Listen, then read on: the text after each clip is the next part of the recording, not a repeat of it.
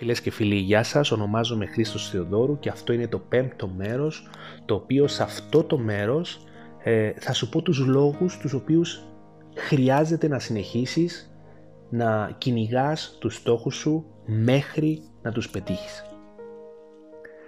Αυτό που χρειάζεται να ξέρεις είναι ότι ποτέ μα ποτέ να μην φεύγεις από ένα μέρος που έχει με κάποιο τρόπο σχέση με το στόχο σου.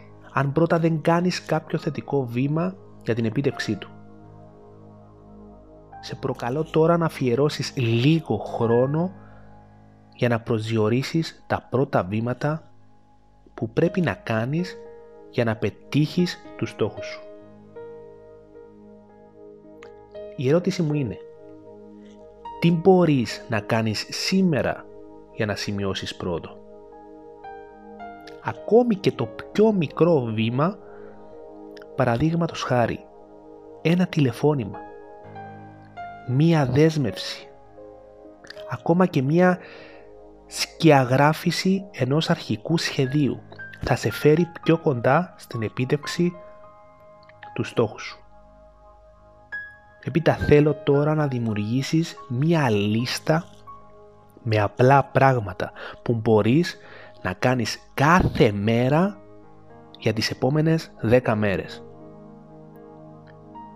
Χρειάζεται να γνωρίζεις ότι οι καλές συνήθειες και η ασταμάτητη δράση που θα δημιουργήσεις αυτές τις 10 μέρες θα σου διασφαλίσουν μακροχρόνια επιτυχία.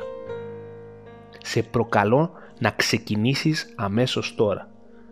Τώρα είναι η στιγμή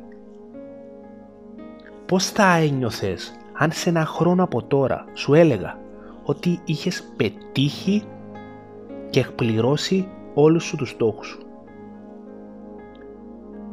Πώς θα, ένιωσες, πώς θα ένιωθες για τον εαυτό σου; Πώς θα ένιωσες για τη ζωή σου; Οι απαντήσεις σε αυτές τις ερωτήσεις θα σου δώσουν συναρπαστικούς λόγους για να πετύχεις τους στόχους σου αν το γιατί, αν το γιατί σου είναι αρκετά ισχυρό, θα σου παρέχει το απαραίτητο πώς. Βρες την ευκαιρία να σκεφτείς τους τέσσερις κορυφαίους ετήσιους στόχους που έχεις θέσει. Κάτω από τον καθένα γράψε μία παράγραφο όπου θα εξηγείς γιατί είσαι απολύτως αποφασισμένος για να πετύχεις τους στόχους σου μέσα σε αυτό το έτος. Το μυστικό για να πετύχεις τους στόχους σου είναι ο νοητικός προγραμματισμός. Αν τους διαβάζεις τουλάχιστον δύο φορές την ημέρα και τοποθετήσεις τους στόχους σου που είναι γραμμένοι να τους βλέπεις κάπου καθημερινά, δηλαδή σε ημερολόγιο, στο γραφείο σου, ακόμη στο πορτοφόλι σου ή πάνω σε έναν καθρέφτη του μπάνιου σου, ώστε να τον βλέπεις ενώ ξυρίζεσαι ή ενώ βάζεις make-up. Μην ξεχνάς ότι το μπάνιο μας είναι το πρώτο μέρος και το τελευταίο μέρος πριν πάμε για ύπνο ή που ξυπνάμε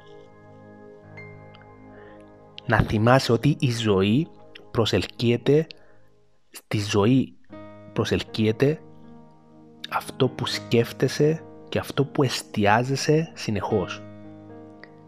Στη ζωή προσελκύεις αυτό που σκέφτεσαι και αυτό το οποίο εστιάζεσαι συνεχώς.